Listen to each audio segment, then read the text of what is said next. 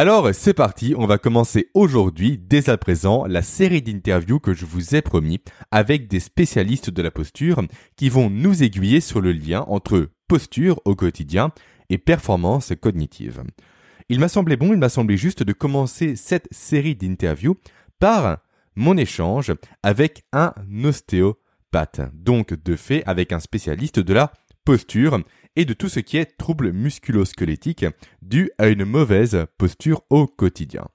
Et j'ai eu le plaisir de recevoir sur mon podcast pas n'importe lequel des ostéopathes, mais un ostéopathe qui est un confrère à moi en quelque sorte, car lui, également, tout comme moi, est podcasteur.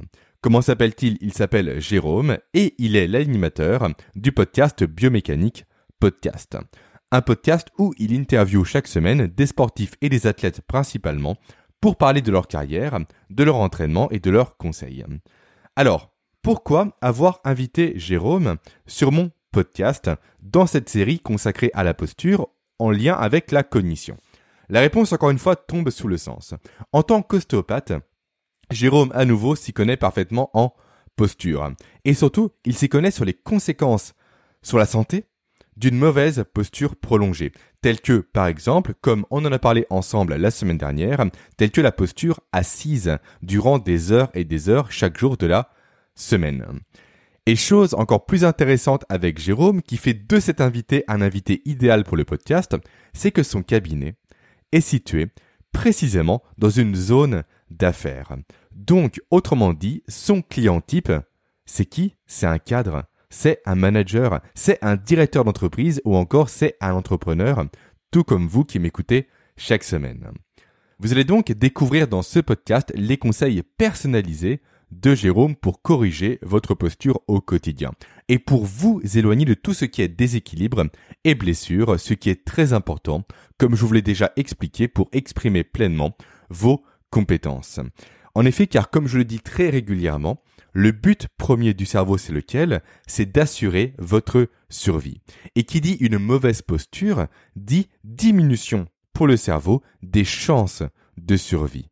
Donc forcément, par ricochet, le cerveau, quand il est un peu en situation de stress dû à un manque de chances de survie, il va diminuer les capacités cognitives.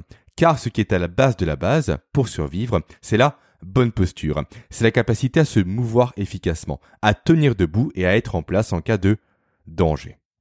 Voilà, j'en dis pas plus. Je vous laisse découvrir dès à présent mon échange avec Jérôme. Ah si, pardon, petit oubli de ma part, désolé. J'ai récemment rééchangé avec Jérôme et il m'a dit qu'il vous offrait, à vous les auditeurs du podcast, un bon de 100 € de remise sur un programme qu'il vient tout juste de sortir. Un programme spécialement destiné aux sportifs et aux sportives qui ont des douleurs aux épaules et qui veulent apprendre, par eux-mêmes, à identifier la cause de leur douleur pour ensuite la corriger, au travers d'exercices simples, efficaces et rapides à réaliser. Vous trouverez toutes les informations concernant ce programme, bien entendu, en description de ce podcast. Allez, maintenant, je vous laisse. Bonne écoute à vous. Et sachant que le code de réduction, parce que là encore j'ai oublié, désolé, le code de réduction est NeuroPerformer 100. Donc NeuroPerformer comme le titre du podcast et 100 en chiffres. Vous trouverez encore une fois tous les éléments en description. Bonne écoute. Eh ben, salut Jérôme. Salut Jérémy. Comment vas-tu déjà pour commencer ? Eh ben ça va très bien, merci pour cette question. Et toi, comment tu vas ? Bah très bien, on le demande pas assez je pense. Et oui, le contexte actuel est un peu compliqué. Et c'est ça, là c'est loin toi et moi parce que tu es au Canada. Ouais exactement, mais je te pose la question parce que souvent sur les podcasts comme ça, c'est j'imagine qu'on te le pose pas assez parce que c'est toujours à sens unique. Donc là je te demande sur ton propre podcast, comment tu vas bien. Jérémy, comment ça va en cette période ? Ça va parfaitement bien, il fait très chaud comme tu peux le voir. Toi, je sais qu'il fait très froid. Il fait moins 6 degrés là, parce que tu m'as dit chez toi. Donc, on a environ quasiment plus de 30 degrés d'écart, toi et moi. Donc, ouais. Je suis mieux de mon côté que du tien. Je tiens à préciser. Le froid, pourtant. Je précise quand même, c'est mars, c'est toujours comme ça ici. Hein. Je suis à Montréal, donc ça varie. Les températures, elles grimpent et puis elles descendent jusqu'à que le printemps arrive, l'été arrive. Donc, vous inquiétez. Enfin, bon, les frontières sont fermées. Le tourisme n'existe pas en ce moment, mais pour ceux qui veulent venir visiter le Québec, venir à Montréal, c'est pas tout le temps comme ça, hein, évidemment. Et c'est une très belle ville, je confirme. Tu as déjà été ? J'y étais, ouais. J'y étais il y a déjà 3 ans en arrière. J'ai mangé une poutine un peu trop copieuse. Et ouais. Je m'en souviens encore. Le problème, il y a un souci, c'est que les touristes, parfois ils mangent une poutine et après ils vont au Mont-Royal. C'est sur la montagne, donc tu marches à peu près 3 quarts d'heure, 1 heure. Et c'est pas du tout un bon deal. Faut pas le faire dans cet ordre-là. Faut le faire à l'opposé. Je l'ai fait sur des jours différents, donc ça va. En tout cas, ma compagne est enceinte. On a fait le Mont-Royal. Elle a quelque peu galéré à monter les marches. Parce qu'il y a quand même pas mal de marches à monter. Ouais, mais c'est beau une fois là-haut, là. T'as tout le belvédère. Putain, on est sur un podcast. On est sur un podcast de géographie. Ouais. C'est ça. Bon, alors si je t'ai invité aujourd'hui, en tout cas, c'est toi qui m'as contacté à la base, mais si on est ensemble aujourd'hui plutôt, c'est pour parler un peu de ton métier de base, qui n'est pas podcasteur, mais qui est ostéopathe. Parce qu'actuellement, je fais une série de podcasts sur la posture et sur le lien entre la posture, la santé et tout ce qui est cognition et motivation au travail. Et en tant qu'ostéopathe, toi déjà, je pense que tu vois pas mal de patients passer au quotidien. Parce que sinon d'ailleurs t'exercerais plus, je pense. T'aurais déjà fermé. Et du coup, ce que tu peux me dire rapidement, donc dire à moi ainsi qu'à mes auditeurs, si tu vois des pathologies propres aux personnes qui sont régulièrement assises, notamment les cadres et les managers qui passent soit leur temps assis au bureau, soit leur temps assis en transport en commun ou en voiture. Est-ce que ces gens-là ont des pathologies un peu particulières que eux ont seulement et que les autres n'ont pas particulièrement? Alors ouais, ça c'est intéressant. Dans une des cliniques dans laquelle je travaille ici à Montréal, donc qui est au Vieux-Port, il y a surtout une population. Alors là, les bureaux sont fermés, donc c'est un petit peu plus éclectique. Mais habituellement, il y a beaucoup de bureaux. C'est un peu le quartier d'affaires, ce qui fait que régulièrement, en consultation, il m'arrive de voir des personnes qui sont des travailleurs de bureaux classiques, tu vois. Donc ça, pendant les 2 dernières années, ça m'a permis de voir les types de problèmes que pouvaient avoir ces gens-là, qui passent beaucoup de temps au bureau, beaucoup de temps en position assise. Même si aujourd'hui, c'est un peu plus éclectique, j'ai de toute façon, dans les gens qui viennent consulter, il y a 100% de télétravail. Donc, si tu veux, tu n'as pas besoin d'être un travailleur de bureau à l'extérieur pour développer les mêmes problèmes, parce qu'aujourd'hui, on est quasiment tous devant un ordinateur. En train de travailler. Et il y a des récurrences, il y a des choses qui reviennent. Alors en termes de pathologie, il faut savoir que le terme pathologie signifie une maladie, hein, c'est-à-dire un diagnostic. Il faut savoir qu'en tant qu'ostéo, on n'est pas habilité à donner un diagnostic, donc je ne vais pas pouvoir te dire par exemple, moi je diagnostique ça, je diagnostique ça. Par contre, il y a des choses qu'on retrouve. Il y a des choses qu'on retrouve. Donc, des récurrences du coup. Ouais. Alors souvent, quand on est face à un ordinateur, quand on travaille quand on travaille sur un fauteuil à un bureau, on est souvent penché en avant et la colonne vertébrale, elle est faite de 3 courbures. En bas, c'est la courbure lombaire qui est une lordeuse, on est creusé en bas. En haut, enfin au milieu, on a une courbure qui la kyphose dorsale qui est un petit peu ronde, et au niveau des cervicales, on a une 3e courbure qui est une courbure lordosante également.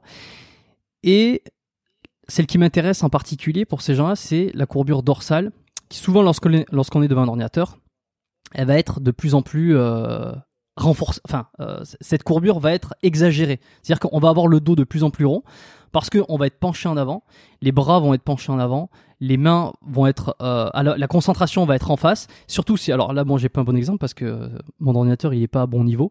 Mais si en plus, l'ordinateur, l'écran, il est un petit peu bas, ou il est pas hyper bien ajusté par rapport à sa taille et par rapport à l'ajustement de sa chaise, on va être très penché en avant. Et pour faire simple, le dos va être de plus en plus rond, les épaules vont être vers l'avant. Donc ça, c'est la posture globale qui va se dégager. Et puis évidemment, comme on est en position assise, il va y avoir une flexion des hanches accrue et maintenue.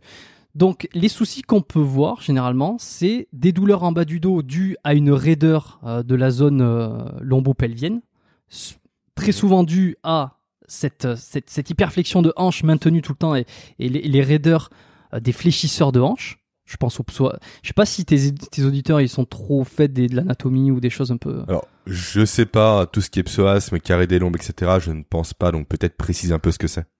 On finit déjà ton café bien sûr, ouais. Parce qu'il y a des priorités. Et dis-nous ce que c'est après. Donc le psoas c'est un muscle qui vient s'insérer à l'avant des lombaires, c'est-à-dire des vertèbres en bas du dos, pour essayer d'être hyper simple. Il s'insère à l'avant des lombaires.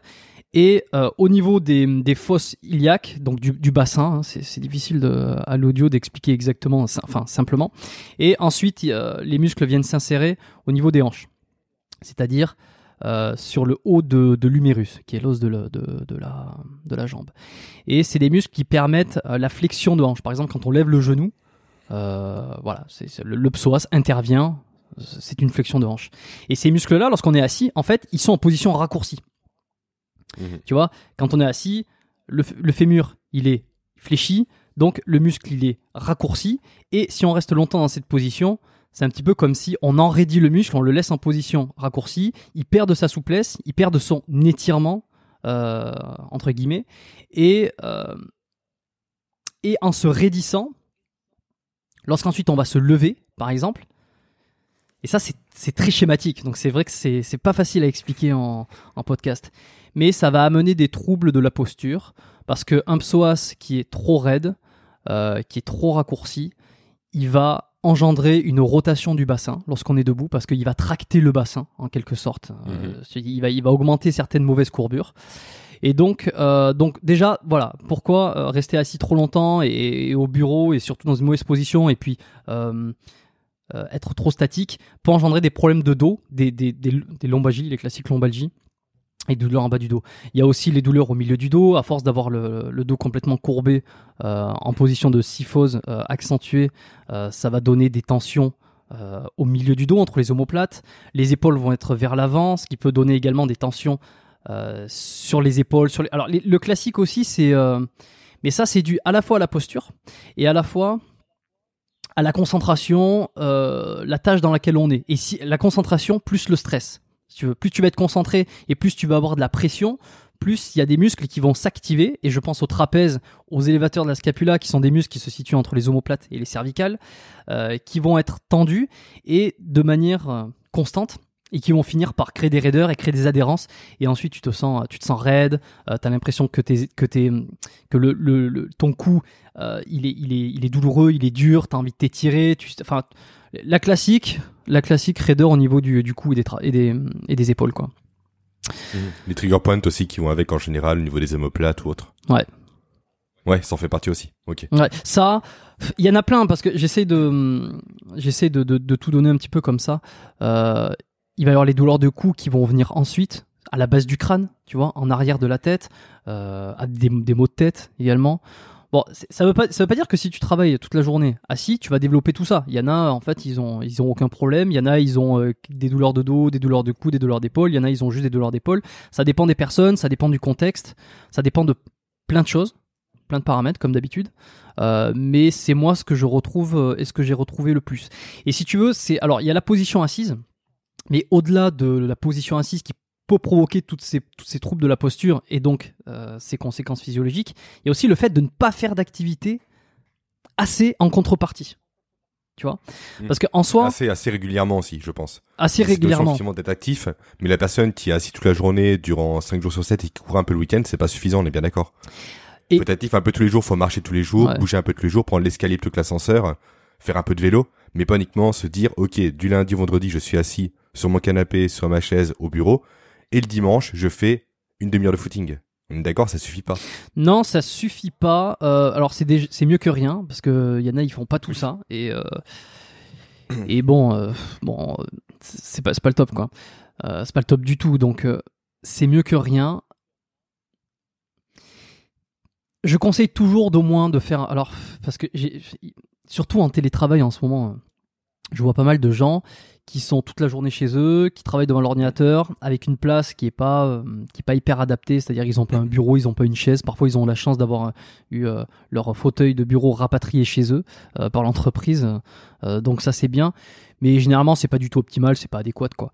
Et souvent pendant une heure dans la journée, ils sortent pour aller faire un tour. Alors ici à Montréal, il n'y a pas de confinement, les magasins sont ouverts. Les non essentiels ont réouvert depuis quelques temps, donc tu peux faire des trucs quand même, tu vois, mais j'imagine qu'en France, surtout pendant la période qui va suivre là, y a pas grand chose à faire, donc les gens vont faire des tours juste pour faire un tour, pour s'aérer l'esprit, je sais pas, avec l'attestation, enfin bon, j'en sais rien.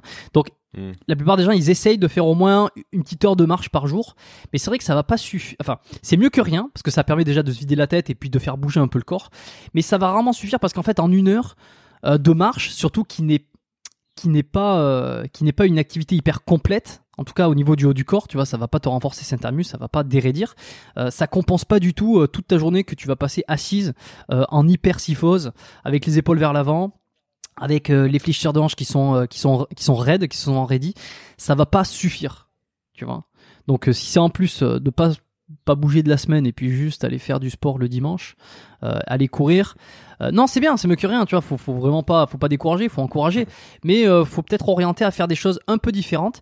Et en réalité, c'est pas si compliqué, y a pas besoin forcément d'aller faire 36 000 exercices, de se prendre la tête, d'aller se trouver un programme de fou pour faire de l'entraînement chez soi, même si je le recommande, mais juste en fait espacer ces plages de travail avec une mobilisation, avec quelques mouvements de déraidissement, de mobilité, mais très simple, ou de réactivation musculaire.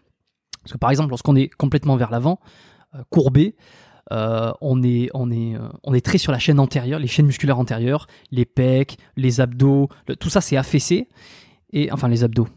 Les abdos sont plus en position raccourcie, ils sont pas en position de travail. Mais par contre de l'autre côté, au niveau du dos, les muscles sont pas du tout activés. Tu vois, donc le fait de se lever par exemple toutes les heures, toutes les 2 heures et faire 2-3 mouvements pour réactiver ces muscles-là et corriger la posture, bah, c'est déjà pas mal. De mon côté, c'est ce que je fais effectivement, je contracte un peu les omoplates. Tous les 3/4 d'heure, quasiment 1 heure je pense. Aussi je fais une rotation des épaules externes pour compenser un peu ce mouvement justement vers l'avant constamment. Je fais des mouvements de nuque aussi de mon côté, donc sur le côté avant-arrière des tours. Et quand j'ai le temps aussi, plutôt quand je prends le temps pour être plus transparent, je fais un peu de rouleau de massage en plus. Pour tout ce qui est fessier notamment, parce qu'aussi la position assise, on l'a pas dit, mais provoque une amnésie des fessiers. Ouais. On a de plus en plus de mal, nous, en tant qu'humains, à recruter nos fessiers qui pourtant sont des muscles très puissants et essentiels pour courir, marcher, pour bouger même tout simplement au quotidien. Oui, mais t'as raison. Non, mais t'as raison, c'est bien, cette l'idée de l'amnésie des fessiers, ça c'est un truc à pas mal parler Rudy Coyère, je sais que tu l'as reçu sur le... Non, oui. Non, tu l'as pas reçu, t'es passé sur le podcast. Si, tu l'as reçu aussi. Je suis passé et je l'ai reçu, on a fait les deux, on a fait les retours ensemble, ouais. Donc lui, il en parle régulièrement de l'amnésie des fessiers. C'est vrai que on est tout le temps assis sur son cul, quoi. Donc forcément, on écrase les fessiers, on les utilise moins et on fait de moins en moins d'activités qui demandent une extension de hanche, puisque par définition, les fessiers font de l'extension de hanche, qui est l'inverse de la flexion de hanche. Et notamment le grand fessier, le moyen fessier fait aussi de l'abduction, donc qui permet de lever la jambe sur le côté. Ça, qui est un mouvement qu'on ne fait que les gens qui ne sont pas sportifs ne font quasiment jamais. Donc le fait d'être assis dessus, de pas les utiliser et d'être toujours en flexion et de jamais faire d'extension de hanche, forcément les fessiers alors s'enraidissent certes, mais se diminuent de force, diminuent de volume, sont moins présents. Donc et ça a un gros impact sur la posture en fait, parce que des fessiers qui sont moins forts que d'autres muscles opposés, forcément ça déséquilibre la posture du bassin. Et alors ça c'est une bonne idée. Et pour les activer, des extensions de hanches, si vous avez des escaliers chez vous ou que vous avez une marche, montez les escaliers, faites 2-3 allers-retours de 2-3 étages. Je sais pas si vous habitez dans un immeuble, surtout en période de confinement là où on peut pas trop sortir, faire son sport, que les salles de sport sont fermées. Si vous avez des escaliers pas loin, faites des montées de marche quoi, en essayant de garder bien le bassin droit, de garder toujours la colonne lombaire droite et en légère courbure. Encore une fois, c'est vraiment difficile d'expliquer en podcast, mais essayez de garder le dos droit, ne montez pas les escaliers en courbant le dos, parce que ça peut se faire pour essayer de compenser le fessier qui n'a plus l'habitude de travailler, mais ça va réactiver les fessiers, ça va faire de l'extension de hanche, et puis ça peut être pas mal déjà. Oui, ça fait un peu de cardio aussi, c'est bête à dire, mais 3-4 allers-retours dans les escaliers, ça fait toujours du bien. Et c'est mieux que rien, comme on l'a dit tout à l'heure. Ouais. C'est mieux que l'ascenseur, en tout cas. Ouais, forcément, c'est mieux que l'ascenseur. Bon, alors après, on est toujours... tu vois, moi, j'ai un escalier ici, j'ai l'ascenseur, je prends toujours l'ascenseur. On est toujours les coordonnées les plus mal chaussées. Mais je m'entraîne en salle de sport, j'ai fait une séance jambes hier... ma deuxième séance jambes depuis l'ouverture des gyms, c'est assez... Bon, on va pas tergiverser, mais c'est assez incroyable que les gyms aient rouvert ici. J'espère que ça sera le cas pour vous. T'as bien de la chance, moi je fais du squat avec des haltères dans les mains, je fais des séries de 50 2 fois par semaine. Bah c'est bien. C'est chiant. Ouais c'est bien, mais il y a beaucoup moins d'engouement, t'as plus de monotonie, c'est moins challengeant aussi. Exactement. Après j'ai fait un peu de dos, etc., des élastiques, donc on a parlé un peu ensemble de Christophe Carrio précédemment, qui propose des bonnes solutions d'ailleurs je pense. Même pour les gens qui nous écoutent, s'entraîner aux élastiques, c'est une très bonne chose. Parce qu'il n'y a pas d'à-coups. Comme tu sais très bien, le mouvement est réellement rectiligne quasiment en quelque sorte. Et en plus, il n'y a pas cette notion d'ego qui rentre souvent en compte, surtout quand on est un homme, où on veut mettre toujours plus de poids. Un élastique, c'est un élastique. Au pire, tu t'écartes, mais quand tu peux plus le tirer, tu peux plus le tirer en fait. Et fatalement, tu vas pas te blesser à cause de ça. Et c'est donc l'avantage de l'élastique sur le poids ou sur l'haltère. Après, si Rudy entend ça, je pense qu'il va me faire un petit mail assez salé parce que lui, les élastiques, c'est pas ce qu'il préfère. Il préfère les haltères. Mais bon, ça reste quand même plus intéressant aujourd'hui, je trouve. Mais en fait, ça dépend à qui on s'adresse. Et effectivement, si t'es là pour prendre du muscle maximum et que t'es dans l'objectif bodybuilding ou entraînement à la salle, c'est vrai que les élastiques vont peut-être à un moment donné trouver une limite, tu vois. Bien sûr, bien sûr. Et ce qui est bien avec l'élastique, c'est que effectivement, la courbe de résistance n'est pas la même que par rapport à un poids, et surtout tu peux changer la courbe de résistance sans parler forcément de choses trop compliquées de biomécanique, mais un poids il est utile parce qu'il y a la gravité en fait, c'est-à-dire que le poids il est toujours attiré vers le bas, donc c'est à partir de ça que tu vas créer les exercices, que tu vas créer les mouvements, c'est toujours par rapport à cette gravité. L'élastique, tu peux l'accrocher en haut, tu peux l'accrocher au milieu et tu vas changer là où la difficulté vient, là où la résistance vient, donc ce qui peut être pas mal. Et justement, en parlant de ça, Christophe Carrio, il en parle beaucoup. Pour tous ceux qui sont des travailleurs au bureau, qui sont pas forcément des gens qui s'entraînent en salle, qui sont passionnés de musculation, de bodybuilding,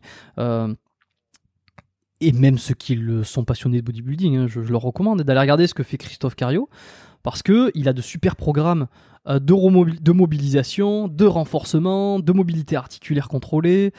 D'automassage aussi. D'automassage, d'étirement, de correction de posture. Il a de super trucs. D'ailleurs, j'en ai parlé avec lui donc récemment, puisque j'ai eu la chance de l'avoir. Il va passer sur le podcast Biomécanique. Il sort quand ton épisode avec lui ? Au moment où on se parle, là, Jérémy, il va sortir d'ici 5 semaines, je pense. D'ici un mois. Ok, ouais. Le tien sera déjà sorti du coup. Ok. Je vais faire peut-être un mail par rapport à ça. Tu m'enverras le lien du coup par email de ton côté, et puis j'aurais pour communiquer dessus aux personnes qui sont intéressées. Ouais, parce qu'en fait, c'est ça qui est bien. Moi, je lui ai posé plein de questions. Hein. On va pas revenir sur la discussion que j'ai avec lui parce qu'elle dure plus de 2h30. Oui, c'est un podcast un peu long que je fais. Mais il explique justement l'entraînement entre guillemets fonctionnel, quel est l'avantage que ça va avoir, quelle est la limite d'un entraînement musculaire classique, et pourquoi revenir à des exercices un peu polyarticulaires avec des mouvements avec des élastiques par exemple, d'explosivité,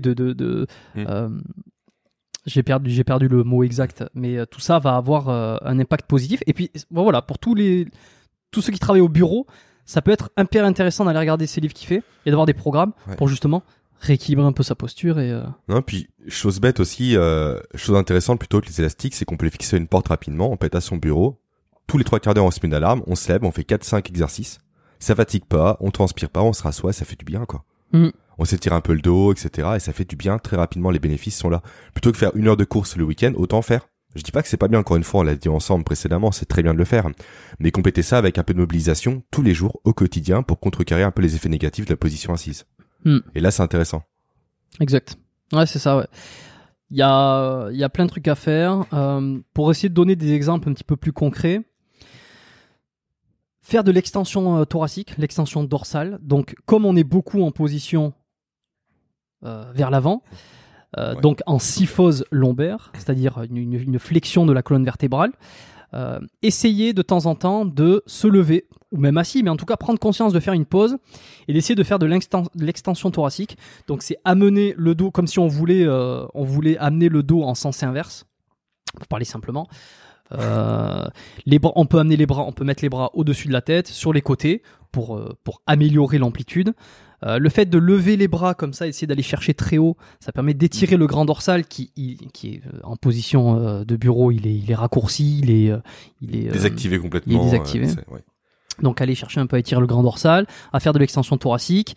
Alors il y a un truc aussi qui est intéressant, c'est comme on est beaucoup en position assise, le diaphragme est un petit peu comprimé. Alors, diaphragme, c'est le muscle de la respiration qui s'insère au niveau de la cage thoracique, au niveau des vertèbres, au niveau de la plèvre évidemment, et qui va s'abaisser à l'inspiration et va remonter à l'expiration.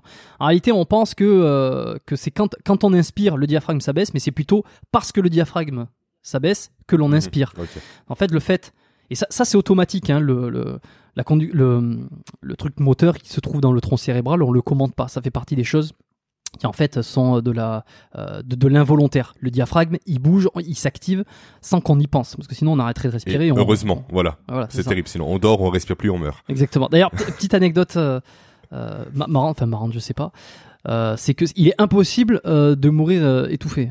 Je sais que j'en ai parlé récemment, je crois que c'était avec Christophe, je crois. Il est impossible de mourir en retenant sa respiration, parce que le corps, au bout d'un moment, il automatiquement il va créer une inspiration, il va activer le schéma moteur. Ouais. Donc, comme pour une noyade, du coup, c'est pas le fait de pas respirer qui nous tue, c'est le fait d'ingérer de l'eau et de respirer de l'eau qui nous tue. Fatalement, on va respirer à un moment donné, c'est obligatoire. Exact. Et puis d'ailleurs, c'est avec Christophe que j'en parlais, parce que on avait digressé un peu sur les sportifs spécialistes dans l'apnée qui justement des fois leur inspiration se déclenchait au bout de plusieurs minutes de manière automatique, et qui en fait ils mouraient, enfin certains étaient morts noyés. Bref, où c'est que j'allais avec ça? Non, je parlais du diaphragme. En fait, c'est ça. Le fait d'abaisser le diaphragme de manière automatique, ça crée une pression négative dans le poumon et ça fait rentrer l'air. Et puis lorsque on relâche le diaphragme et qui fait comme un mouvement de piston et qui remonte, en fait ça crée une pression positive dans les poumons par rapport à la pression atmosphérique, ce qui fait que l'air est chassé des poumons pour aller vers l'extérieur. Et ce diaphragme, donc, il a vraiment ce travail d'inspiration, expiration, d'abaissement et d'élévation, et qui permet la bonne respiration.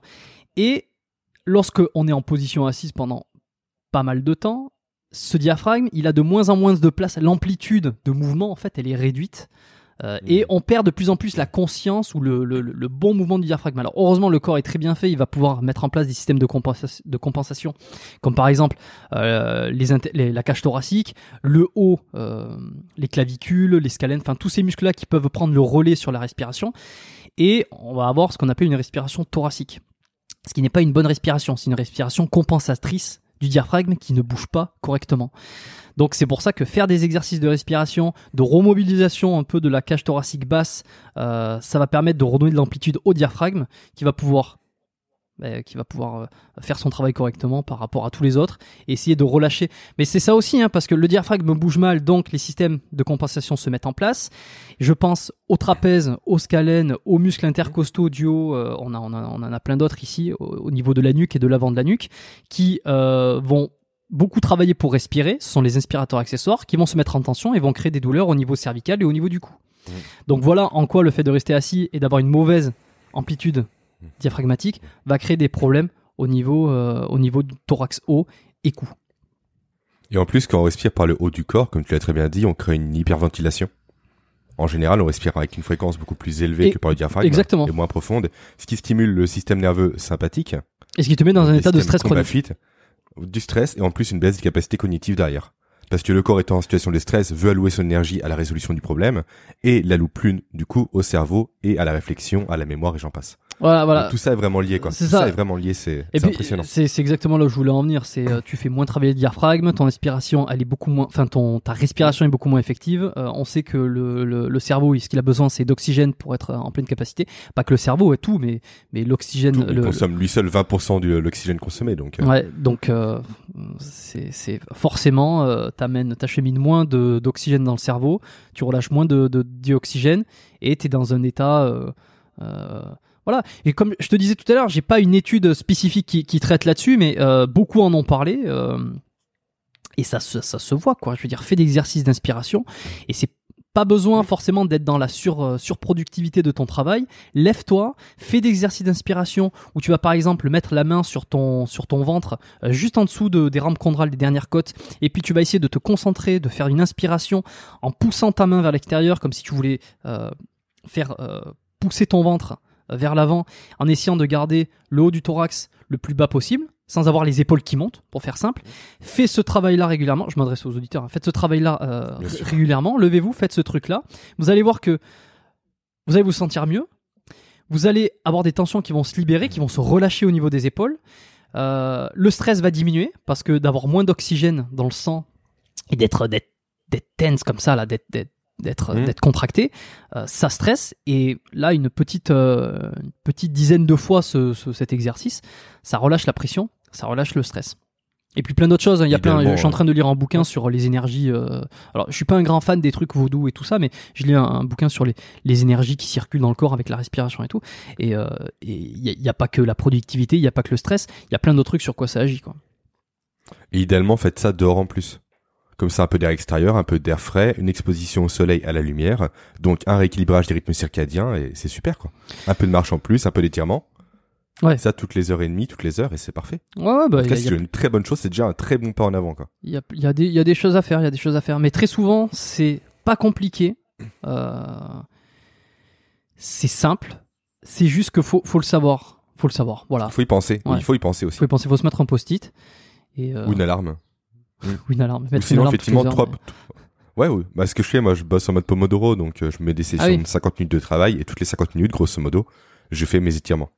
Eh ben oui, voilà. Et sinon, effectivement, des post-it, c'est pas mal. On met 3 post-it devant soi. Il faut qu'à la fin de la journée, il n'y ait plus de post-it. Dès qu'on fait l'activité, on enlève un post-it, on le jette. À la fin de la journée, plus de post-it sur le bureau. Voilà, et à la fin de l'année. Et au moins, comme ça, à la fin de l'année, on économise des arbres. Ou pas. C'est ce que j'allais dire. Il y en a qui vont gueuler. Il y a le bémol. Après, ce qui sera moins cher à la sécu aussi, donc faut faire un peu le pour et le contre. Ah, ça. Le papier, c'est bien recyclé, donc. Faut calculer combien. Qu'est-ce qu'on y gagnerait, qu'est-ce qu'on y perdrait. C'est ça. Le livre dont tu parles, comment il s'appelle? Je pense que les gens vont rire, je sais pas. C'est, il est en anglais, ça s'appelle The Way of the Superior Man. Le chemin de l'homme supérieur. Mais alors, c'est dommage parce que je peux pas les chercher parce que là, j'ai le fil. Mais non, c'est un livre hyper intéressant sur les relations humaines, mais surtout les relations hommes-femmes. Sur comment le comportement masculin. C'est The Way of the Superior Man, c'est vraiment comment s'élever soi-même en fait pour être meilleur. Et donc le côté un peu nietzschéen du coup de la démarche du surhomme au final. Ouais, mais le mec c'est un fanatique de l'amour, quoi, tu vois, le mec il est dans l'amour total, quoi, il répète love love love. Alors je suis pas tout le temps fan de ce genre de truc parce que moi j'aime bien avoir un peu les deux côtés, voir ce qui va pas, ce qui est bien, ce qui est pas bien, mais il y a de bons chapitres dans ce bouquin. Il n'a pas été traduit en français, c'est un pote qui me l'a prêté, et il parle en quatrième partie, il parle de la respiration et de tout ce qui est les énergies sexuelles, peut-être qu'on te l'a jamais fait sur le podcast celui-là, mais tout ce qui est les énergies, retenir son éjaculation. On me l'a jamais fait. Pour ceux qui, alors attends, parce que un expert là-dessus, c'est Jean-Marie Corda, qui est français qui est français pour le coup, mais qui est plus en France. Que j'avais reçu sur le podcast, et ça fait longtemps que je le suis, Jean-Marie Corda, et j'ai retrouvé certaines choses que David Deida du livre The Way of the Superior Man dit, des similitudes avec ce que raconte Jean-Marie par rapport à ses conseils en sexologie ou en sexualité, je sais pas comment on peut dire. Je connais que de noms, Jean-Marie Corda, et pour trois interviews, notamment avec Stan Leloup, mais j'ai jamais trop creusé encore. Faut que t'ailles écouter le podcast qu'on a fait, c'est l'épisode 37 sur biomécanique. Faut que t'ailles l'écouter parce que il est assez, moi j'en suis très content, hein, de cet épisode-là. Par contre, faut avoir l'esprit ouvert, faut pas se laisser choquer facilement. Et, au-delà de quelques punchlines et cette personnalité assez radical qu'il peut avoir, certaines idées aussi radicales, on peut ne pas être d'accord, c'est quand même hyper intéressant, et puis ça ouvre l'esprit. Et je sais que j'ai eu de retours récemment sur des gens qui m'ont dit « Ah, je sais pas si j'aime ou si j'aime pas, c'est assez spécial », et je pense que c'est exactement l'effet qu'il veut rendre. Et alors, au-delà d'être spécial, c'est qu'il y a plein de choses qu'il dit sur la santé, sur le comportement, qui sont hyper intéressantes. On s'éloigne peut-être un peu du côté travailleur, mais ça ouvre à l'esprit sur des choses qui sont pas hyper mainstream et médiatisées. Non, je suis d'accord, c'est un tout, de toute façon, c'est le but de mon podcast, c'est vraiment élever les gens par rapport à comme quoi on est plus une globalité. Et c'est important à avoir à l'esprit. Je parle de nutrition, je parle de sommeil, je parle de mémoire, là où les coachs à l'heure actuelle parlent uniquement de performance, tu vois. Par des outils, par des protocoles. Sauf que si t'as pas la base de la base, savoir la nutrition, le sommeil et le sport, en fait, ça sert à rien d'avoir des outils, en fait. Tu pourras jamais les exploiter complètement. Donc autant commencer par la base, autant s'ouvrir un peu à tout. Effectivement, des fois ça parle, des fois ça parle pas. Mais au moins on apprend des choses, et des fois ça met un peu de temps à être ancré dans l'esprit, mais quand ça vient, et ben on se l'approprie, on le met en application et on voit les bénéfices ou pas. Mais au moins on essaie. Je pense que ouais, mais ça c'est un autre sujet, on pourra en reparler. On pourra reparler sur le podcast qu'on enregistrera ensemble. Parce que j'ai plein de questions sur ça justement. Ah bah super, on fera ça ensemble quand je passerai de l'autre côté du micro, façon de parler, parce qu'on est chacun à côté, mais du côté interviewé, non pas intervieweur. Non, mais oui, précisons que tu passeras sur le podcast Biomécanique et on va parler de toutes tes compétences et tout. Moi, j'ai plein de questions sur comment tu vois la performance, comment tout ce que t'as dit, quoi. Et la cocaïne, essentiellement la cocaïne. C'est vrai. Bon, bah écoute. Très efficace. N'enregistrons pas ce podcast, alors nous avons la réponse. Merci. Pour revenir un peu au sujet du coup de base, donc là on avait un peu le dysfonctionnement au niveau du corps humain induit par la position assise notamment. Qu'est-ce que tu conseilles toi déjà pour commencer? Est-ce qu'il faut passer par les services d'un ostéo pour remettre tout à zéro, les déséquilibres etc, ou est-ce qu'on commence dès à présent à faire quelques gestes de son côté, un peu potentiellement aléatoirement pour voir ce qui nous fait du bien, ou est-ce qu'on fait les deux? Qu'est-ce qui est le mieux? Dans quel ordre on commence? C'est difficile parce que ça dépend, voilà. Et bon, on arrête le podcast également. Non, ça dépend des gens, ça dépend des personnalités, ça dépend du niveau de connaissance. Si vous ne savez pas du tout quoi faire... Alors bon, déjà, de un, moi je suis partisan d'être toujours responsable de ce qu'on fait. C'est-à-dire que aller confier tout, à la limite tout son savoir, son programme et ses conseils à une seule personne... faut vraiment avoir confiance en la personne. Se dire par exemple, moi je vais voir cet ostéo, alors ce kiné, parce que j'y connais rien et je lui délègue toutes mes connaissances, il va me donner tout ce qu'il faut et puis moi je m'occupe de rien. C'est ambitieux. Peut-être que cette personne est très très forte et qu'elle va vous donner de très bons conseils, mais moi j'encourage toujours les personnes à dire, allez regarder, tapez des mots-clés sur Google, allez juste vous renseigner sur ce que c'est une posture, qui c'est qui en parle, qui c'est qui est autour de vous dans votre ville. Qu'est-ce qu'il y a comme ostéo dans votre ville autour de vous, comme kiné, regardez un peu son site web, allez peut-être à la bibliothèque, alors bon là c'est fermé, je suis désolé, mais sur internet, allez regarder qu'est-ce qui se fait en termes de bouquins sur comment améliorer sa posture, etc. Être responsable un petit peu de sa vie, de ses trucs, moi c'est ce que je conseille le plus. Donc ça va dans l'idée de, vous pouvez consulter, mais vous pouvez aussi faire vous-même. Ça dépend du niveau de connaissance. Quelqu'un qui a déjà, ça fait des années qu'il s'entraîne, qui a une bonne connaissance de l'anatomie, de la physiologie, qui a lu 2-3 bouquins, il peut très bien se créer un petit programme, se faire des exercices et aller piocher sur des vidéos YouTube et puis se faire son truc, tu vois, arbitrairement, sans forcément aller consulter quelqu'un. S'il n'y a pas de douleur ou si les douleurs sont légères et qu'il se dit, tiens, je vais essayer de faire moi-même. S'il n'a aucune connaissance, qu'il n'a pas envie de faire tout ce travail-là, il peut juste regarder très rapidement quelques exercices et puis aller chez son ostéo. Enfin, soyez maître de votre vie, quoi. Je veux dire, à un moment donné, c'est un peu l'idée que je veux faire passer. Mais vous pouvez aller consulter un ostéo qui va vous remettre à zéro, comme tu as dit, là, qui va regarder votre posture, qui va dire, voilà, qui va corriger un peu les déséquilibres, qui va vous remettre dans la mobilité, qui va vous donner peut-être des conseils de mobilisation, d'exercices qui vont être adéquats. Mais encore une fois, un ostéo ne vaut pas l'autre, non pas en termes de l'un est plus fort ou l'autre est pas fort, c'est que certains vont avoir des champs de compétences qui vont être complètement différents par rapport à un autre. Il y a des ostéos ou des kinés qui sont spécialistes dans le sport ou dans tel sport particulier, d'autres qui vont être plus spécialistes dans des approches un peu plus spirituel, par exemple. Si vous êtes de base un sportif ou un marathonien, par exemple, qui s'est arrêté de faire des marathons parce qu'on est en confinement et qu'il travaille beaucoup au bureau, je sais pas, qu'est-ce qui va plus vous correspondre? Quelqu'un qui a plus cette approche du sport, pas cardio, mais du sport du type endurance, ou alors quelqu'un qui est très spirituel, qui va vous mettre des bougies autour? Je sais pas, je pose la question. Donc c'est aussi en fonction du champ de compétences de la personne, tu vois. Un ostéo vaut pas l'un par rapport à vous. Donc ça, c'est aller regarder sur Google, maintenant sur Facebook, j'en sais rien, sur Instagram, il y en a qui ont des ostéos qui ont des trucs sur Instagram. Alors, regardez un peu qu'est-ce qui pourrait vous correspondre. Faites 2-3 recherches. On a parlé des bouquins de Christophe Carrio. Voilà,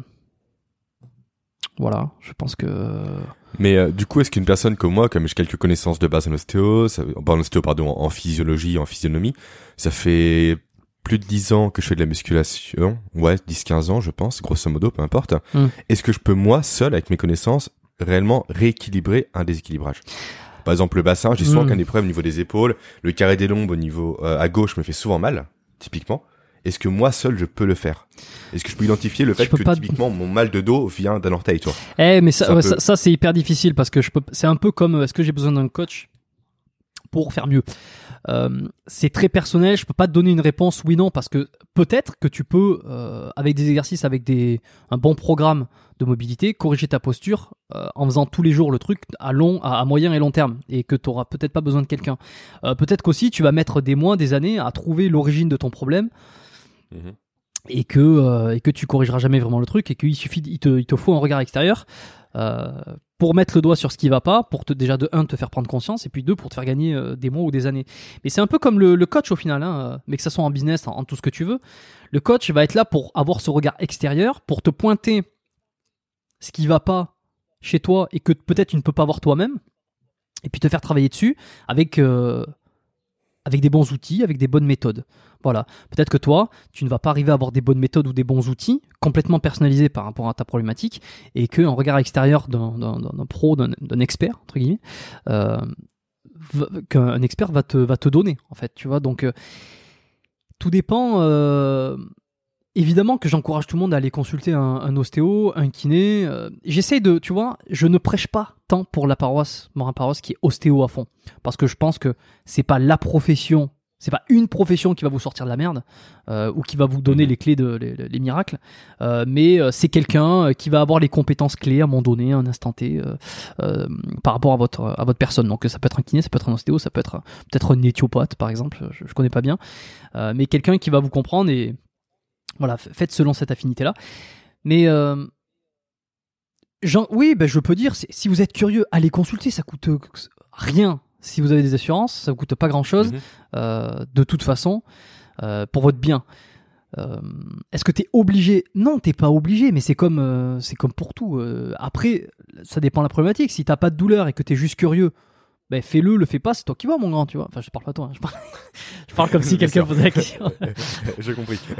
Mais si à un moment donné, par exemple, t'as une douleur, que t'arrives pas à la faire passer, ou alors que tu trouves que t'as une mauvaise posture et que malgré ton travail, t'arrives pas complètement à corriger le truc, et que ça fait quelques semaines que t'essayes, ou alors que tu trouves pas les bonnes réponses, ben oui, va consulter. Enfin, on est presque plus dans le bon sens que dans la réflexion métaphysique, quoi.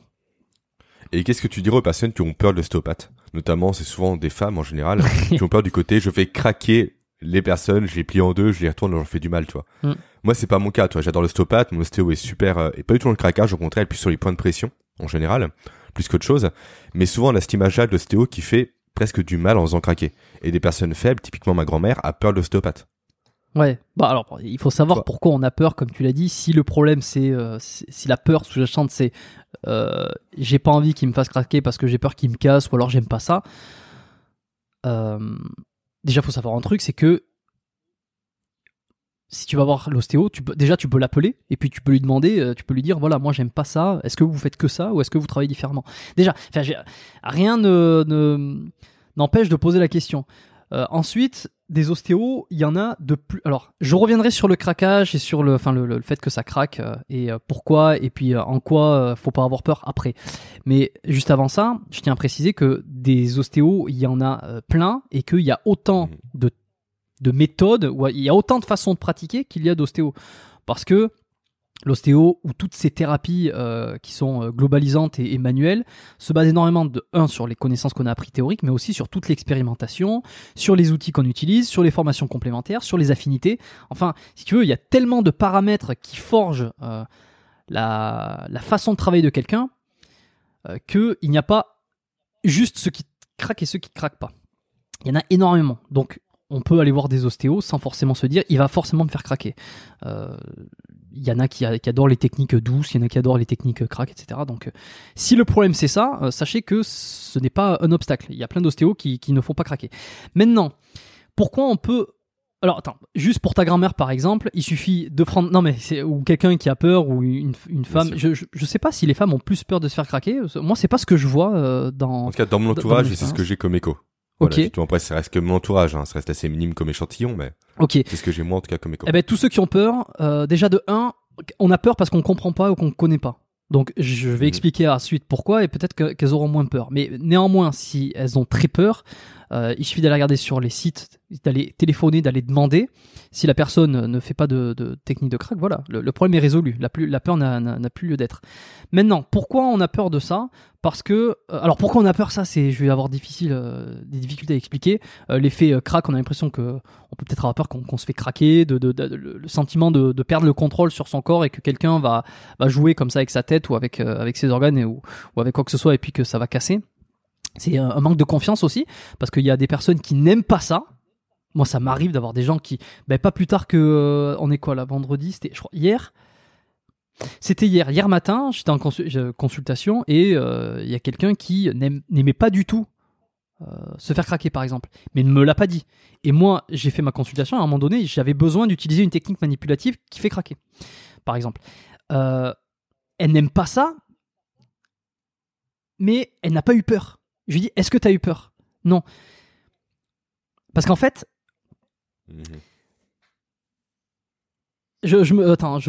Parce que je pense à plein de trucs, donc je me suis perdu dans l'explication. Mais il y a la peur et le fait de ne pas, et voilà, et c'est un truc de confiance en fait. Et là, voilà, c'est ça, c'est là où je veux en venir. C'est que la personne n'aime pas ça, et moi je suis quelqu'un qui n'aime pas me faire craquer. Si je vais chez l'ostéo, j'aime pas ça. Mais par contre, cette personne, elle avait confiance sur la table et donc elle s'est laissée, elle avait pas peur, elle aimait juste pas ça, tu vois. Bon, au-delà de ça. Il faut savoir un truc, c'est que les techniques qui font craquer, ce sont des techniques dites HVBA, en ostéo ou peut-être en chiro ou dans des techniques manuelles. Ce sont des techniques à haute vélocité, basse amplitude. Ça veut dire que on va aller vite dans la technique, mais on va garder une amplitude basse. Ça veut dire qu'on ne dépasse jamais la barrière anatomique, ni même la barrière physiologique de l'articulation. Donc, le risque, je ne veux pas dire qu'il y a le risque zéro, parce que le risque zéro, il n'existe pas, mais le risque tend vers zéro sur la blessure. On ne va pas blesser quelqu'un, on ne va pas handicaper quelqu'un. Parce qu'on reste sur des amplitudes contrôlées sur la technique et que le crack est simplement une conséquence. On va imprimer sur un mouvement soit une rotation, soit une extension, soit une flexion, soit une inclinaison. Ça dépend du paramètre qu'on veut amener, mais on va aller très vite pour amener une information neurologique, et ce mouvement rapide va faire que dans l'articulation, il va y avoir une petite pression, puisque ça, on va très vite, et il y a de l'air qui se dégage, et ça crée le crack, ça crée le bruit. Tu vois ? Donc le crack est une conséquence d'une technique manipulative rapide à basse amplitude. C'est dans l'imaginaire de se dire « je craque, donc je débloque ». Genre comme si... tu vois, on prend une planche de bois et on y va très fort et la planche elle craque et puis elle casse. C'est pas du tout ça qui se passe. Mais si tu veux, par le bruit et par l'inconscient, on a l'impression que c'est ça qui se passe. Mmh. Donc, du coup, le bruit peut faire peur. Ouais. Voilà, si tu veux, faut pas avoir peur. Ça fait pas mal. Une technique manipulative HVBA ne fait pas mal. Elle reste dans des barrières physiologiques, anatomiques. Donc, il n'y a quasiment aucun risque. Je dis quasiment parce que... c'est comme quand tu donnes des médicaments, en fait. Le médecin, il ne dira jamais, il n'y a aucun risque de prendre... Le risque zéro n'existe pas, on ne sait pas comment le corps peut réagir, mais il y a beaucoup moins d'accidents sur des techniques manipulatives des ostéos que sur des traitements médicamenteux autres, tu vois. Donc la peur, faut la comprendre, faut se dire ok, et puis faut la rationaliser. Bon, peut-être que les gens ils comprendront un petit peu mieux pourquoi ça craque, mais que néanmoins ils aiment pas ça. Mais c'est une question de confiance aussi. Il y en a qui aiment pas ça, qui, comme je te dis, qui viennent me voir, et puis pourtant qui ont confiance. Et puis de temps en temps, je dois utiliser une technique manipulative. Ils sont là, ah j'aime pas ça, mais je te fais confiance, je sais que ça en a besoin, et puis je me sens mieux après. Tu vois donc. Et puis si vous aimez, si vous voulez vraiment pas vous faire craquer, voilà, comme j'ai dit, il y a plein d'ostéos qui font pas craquer quoi. Ça marche. On a beaucoup parlé ensemble de Christophe Carrio jusqu'à présent, de différentes techniques et autres. Qu'est-ce que tu penses d'un grand acteur aussi du marché qui est Major Mouvement ? Je connais pas. C'est qui lui ? De mémoire. Non, je plaisante. C'est l'ostéostar un peu francophone, on va dire. Il est pas ostéo en plus. Hein. Un peu tuto. Il est pas ostéo ? Non, il est pas ostéo. Parce que je suis très peu son travail, ouais. Donc. Il est kinésithérapeute. Il est boulanger. Et il est charcutier. Il est kiné et il pratique la thérapie manuelle. Voilà. Donc, pour moi, c'est. C'est pas que c'est de l'ostéo, mais bon, je veux dire, on jongle avec les mots pour à peu près les mêmes choses, grosso modo. On s'approche un peu du même domaine, en tout cas. Ouais. Et alors, qu'est-ce que tu veux savoir ? Est-ce que tu veux que je crache sur lui ou pas ? C'est ça que tu veux ? Non, pas du tout. Non, justement, on parlait un peu de l'exercice à faire au quotidien. Je sais que lui en propose beaucoup. Il a même sorti un livre sur ça. Est-ce que c'est typiquement une source vers laquelle je peux orienter mes auditeurs ? pour un peu un côté visuel des choses à faire au quotidien, pour justement enlever la douleur au dos, pour retrouver une bonne position des épaules, etc. Alors, est-ce que tu conseilles en tout cas ces vidéos et son travail, si je résume? Je n'ai pas lu son livre, je n'ai pas eu l'occasion d'y mettre la main dessus encore. Par contre, j'avais discuté avec Amandine Léger sur le podcast. Elle avait lu son livre et puis on en avait discuté. Elle avait dit qu'il était très bien, ce que je n'en doute pas une seconde. Donc sur son bouquin spécifiquement, je peux pas donner un avis. Par contre, sur ce qu'il fait sur ses vidéos, j'ai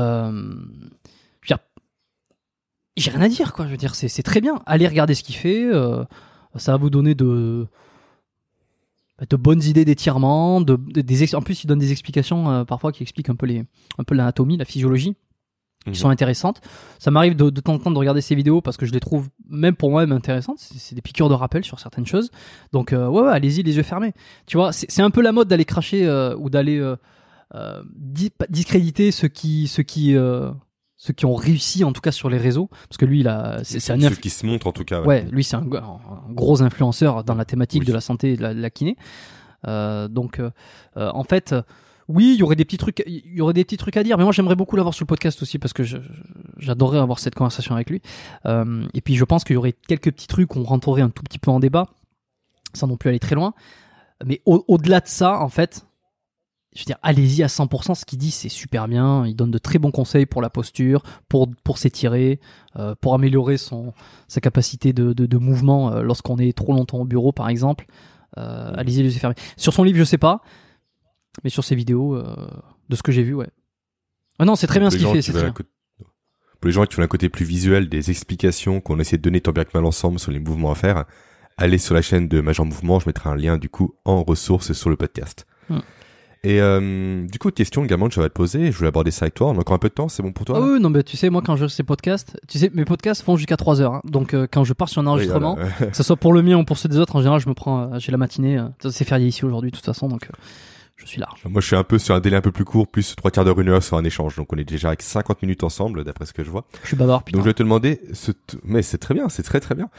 Je vais parler de toi, de tout ce qui était accessoire pour mieux se tenir au boulot et au bureau. Typiquement, moi, alors tu vois pas parce que je suis assis dessus, mais j'ai un espèce de coussin au niveau de mes lombaires, toi, pour me redresser quand je suis assis. Heureusement que tu m'as dit ça, je commence à m'inquiéter. Quand tu m'as dit j'ai un accessoire, je suis assis dessus, tu peux pas le voir. Non, c'est un coussin. Attends, j'essaie de le mettre un peu, voilà, en évidence. Je sais pas si tu le vois là. Non, ouais. Mais qui épouse un peu la forme du dos, okay. Toi, qui sert en fait justement à éviter de s'avachir sur le fauteuil. C'est plus un rappel, toi, pour dire tu te tiens bien droit, parce que si je suis comme ça, ça me fait mal, ça me gêne. Alors que là, je suis bien. Ça te sert davantage de rappel plus que de. C'est un rappel, effectivement, ouais. Parce que si je m'avachis, effectivement, ça me tape le dos et c'est pas du tout agréable. En fait, ça t'amène le dos, ça t'arrondit le bas du dos. Ouais, ça me force à avoir une bonne posture droite, en tout cas au quotidien. Des fois, je t'avoue, j'arrive à m'affaisser un peu dessus, mais généralement, quand même, c'est un bon rappel pour moi de me tenir bien droit quand je suis assis. Mais ça, c'est une bonne idée. Par exemple, tu vois, moi, c'est un truc que j'ai découvert. Alors, c'est con parce que les ostéos, tu vois, ils ont fait des études, ils vont des consultations, mais des fois, ils découvrent des petits trucs. C'est que quand j'ai pris l'avion, il y a 2 ou 3 ans, il y avait des coussins dans l'avion et je l'ai mis tout en bas. Parce que les sièges d'avion sont mal faits en général, et donc je l'ai mis tout en bas du dos. Et en fait, ça m'a permis de redresser ma posture. Et puis depuis, ça m'arrive de dire, bah, tiens, prenez une serviette, roulez-la, et puis lorsque vous êtes assis au bureau, mettez-vous bien au fond de la chaise, et puis passez la serviette en bas du dos. Ça va vous permettre d'avoir déjà un maintien qui va vous permettre de redresser un peu de cambrer légèrement le bas du dos. Ça va pas cambrer, mais ça va rester droit. Et puis si ça le fait pas d'un point de vue physique, mécanique, ça va vous donner un rappel de vous tenir droit, donc ça me semble être une bonne chose. Donc ça, c'est un bon accessoire, ça. Ok, d'accord. Sachant que ça coûte, je crois, 30 € sur Amazon à tout casser. Donc attention, hein, je l'ai pas testé, je sais pas ce que c'est, mais si c'est le principe qu'on vient de dire, c'est-à-dire ce qui permet de redresser le dos, ça me paraît pas. Et de toute façon, testez. Voilà, ne vous faites pas avoir par les pubs à la con que vous pouvez voir un petit peu partout. Il y a des trucs, c'est vraiment n'importe quoi. Mais demandez et puis testez. Un petit truc comme ça, ça peut faire une petite différence, ouais. Ensuite, autre élément dans lequel j'aimerais investir quand je vais déménager, ça serait un bureau assis-debout, pour justement être plus souvent debout que assis. Qu'est-ce que t'en penses? Est-ce que t'en as un déjà pour commencer? Non, moi j'en ai pas parce que là je suis dans un hôtel actuellement, donc je peux pas, c'est pas immeuble. Mais on est bien payé quand on est ostéo, hein. On vit dans un hôtel, c'est beau. Ouais, c'est un petit hôtel Ritz, il y a marqué dessus, je sais pas ce que ça vaut. Je connais pas trop. C'est pas vrai pour ceux qui demandent. Ça me paraît bien ce truc, j'ai jamais testé personnellement, mais la raison pour laquelle je le conseille, c'est parce que ça va vous permettre d'alterner les positions et de ne pas rester toujours dans la même position. Et je pense que je suis pas le seul à le dire, de nombreuses personnes en disent du bien. Le fait de avoir un bureau qui s'élève, qui se baisse, en fait, on va passer de assis à debout, on change la position, Ouais, non, je vais pas débattre 36 000 ans, mais j'ai pas testé moi-même, mais pour ces raisons-là, je le conseille. Et même, c'est bête à dire, on l'a évoqué ensemble au début du podcast, rien que pour mettre l'ordinateur au niveau des yeux, c'est une très bonne chose. Ouais, parce qu'un bureau, du coup, impose sa taille, on peut régler la taille. Et là, c'est intéressant. C'est ça, parce qu'il y a un truc qui est pas pris en compte rarement et dont on n'a pas trop parlé jusque-là, c'est l'ergonomie, en fait, de l'espace de travail. C'est le fait d'avoir les coudes, les avant-bras au niveau de la table avec les coudes à 90 degrés qui sont la table dans l'axe à peu près, parce que sinon ça hausse les épaules du coup, et donc les trapèzes. Exactement, donc ça met des tensions dans le haut des épaules. C'est d'avoir à peu près l'écran à 30 degrés en bas, donc moi je l'ai un petit peu bas, faudrait qu'il soit ici, tu vois. J'ai un double écran du coup, je te regarde les yeux du bas, mais j'ai un écran en face des yeux au-dessus. Ah oui, bah toi c'est pour compenser ce problème-là, sans se mal à la nuque, effectivement, parce que t'es la tête baissée toute la journée. Ça, c'est pas mal, ouais. Ça, d'être bien assise au fond de sa chaise, ne pas être... Alors, soit assis au fond avec un espèce de coussin à l'arrière qui va permettre de redresser un peu les lombaires pour pas être affaissé, comme tu le disais, ou alors être à moitié, sur la moitié avant de la chaise, et qui va permettre, tu vois, le fait de... Très difficile à expliquer en podcast, mais soyez sur l'avant de chaise, sur vos fessiers, et d'essayer d'avoir la hauteur de la chaise qui fait en sorte que vous ayez les genoux à 90 degrés avec les pieds posés à plat. Si vous n'arrivez pas à avoir les pieds posés à plat avec les genoux à 90 parce que la chaise est trop haute et que, par exemple, les pieds pendent en bas, c'est d'essayer de mettre un support sous les pieds pour essayer de garder ce 90 degrés. Ça, c'est des petits conseils de base. Et alors, à partir de là, avoir un bureau qui monte et qui descend, c'est pas mal parce que ça permet, une fois qu'on a réglé la chaise par rapport au sol et par rapport à sa taille, de pouvoir régler le bureau pour que tout ça s'aligne, quoi. Bon, allez regarder, tapez sur Internet, ou je sais pas si toi, t'as des ressources sur ergonomie, bureau, etc. Vous allez trouver de bons trucs. Mais voilà, quelques petites idées pour améliorer l'espace de travail. Également, j'ai mon ostéopathe qui a un espèce de fauteuil où il est à genoux dessus. Est-ce que tu connais ça ? Alors attends, parce que là, je crois que c'est très drôle. Qui est ton ostéo ? Ah non, c'est impossible que tu connaisses, c'est Benjamin Grillon, je crois. Ah, dommage, parce que je crois, j'avais une collègue ici qui... Alors peut-être que, excuse-moi, je confonds, hein, je pars dans ma tête, mais j'avais une collègue qui... très bon ostéopathe. J'avais une collègue, Masso, qui travaillait avec un ostéo en France, qui justement avait créé un prototype de nouveaux fauteuils comme ça. Donc okay. Pour le coup, c'est pas exactement le même. Mais je vois de quoi tu parles, parce que j'ai déjà vu des gens avec ce truc-là. Je n'ai aucune idée. Je n'ai jamais... je crois que j'avais essayé une fois, mais je me rappelle plus les sensations que ça fait. Et je n'ai aucune idée de si d'avoir les genoux... posé sur un espèce de support. Je vois l'intérêt du coup de mon côté pour tout ce qui est fixeur des hanches du coup, parce que ça crée plus une hypertension qu'un raccourcissement. Ok. Sauf erreur de ma part, mais à part ça, je vois pas trop. S'il y a pas de dossier par contre. Donc forcément, je sais pas. Franchement, je peux pas donner d'avis. Je sais pas. J'en ai aucune idée.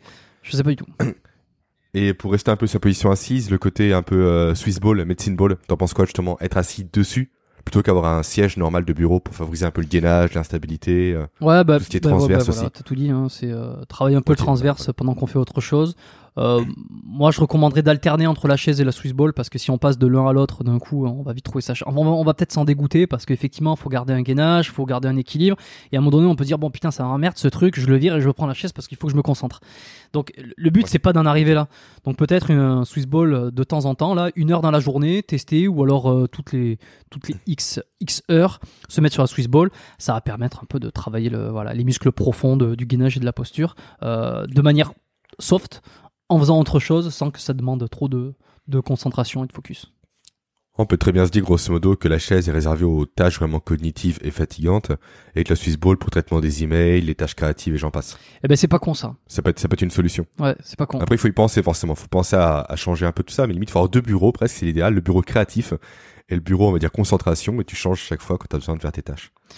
Non, mais c'est pas con, tu vois. À un moment donné, j'avais pensé, je l'ai pas fait parce que j'en ai pas trouvé le besoin, mais sur ces trucs cognitifs où tu switches d'un endroit à l'autre, moi déjà, je suis pas. Alors j'ai une table ronde là où je suis, mais je me mets dans pas. Je me mets pas du même côté. Oui. Non, mais... je me mets pas du même côté. Que je travaille ou que je mange, par exemple, ou que je fais autre chose, tu vois. C'est-à-dire que là, je suis orienté, j'ai la fenêtre ici, là, donc j'ai la lumière. Je fais exprès de me créer de l'espace devant moi. Ça, c'est les petits tips de pas de productivité, mais d'ergonomie productive. Oui, bien sûr, ouais. Je fais exprès d'avoir de l'espace devant moi et d'avoir la lumière qui vient en face lorsque je travaille. C'est ma position et je me mets de l'autre côté de la table à 90 quand c'est pour manger ou quand c'est pour faire autre chose, tu vois. C'est-à-dire que je me conditionne mon cerveau, donc tu peux aussi te conditionner sur les tâches que tu fais. Et oui, alors c'est ça que je voulais dire, c'est que je voulais me créer deux sessions de travail sur mon ordinateur, tu vois, une session spéciale quand je travaille et puis fermer cette session à partir de 20-21h pour lorsque je regardais des films, séries ou que je veux faire autre chose mais qui n'ont plus rien à voir avec soit les mails, soit parce que je suis ostéo mais je fais d'autres choses aussi, j'ai d'autres projets sur lesquels je bosse, donc je fais pas mal d'ordinateurs et je voulais avoir une session uniquement dédiée au divertissement à partir d'une certaine heure et puis avoir plus aucun accès au travail.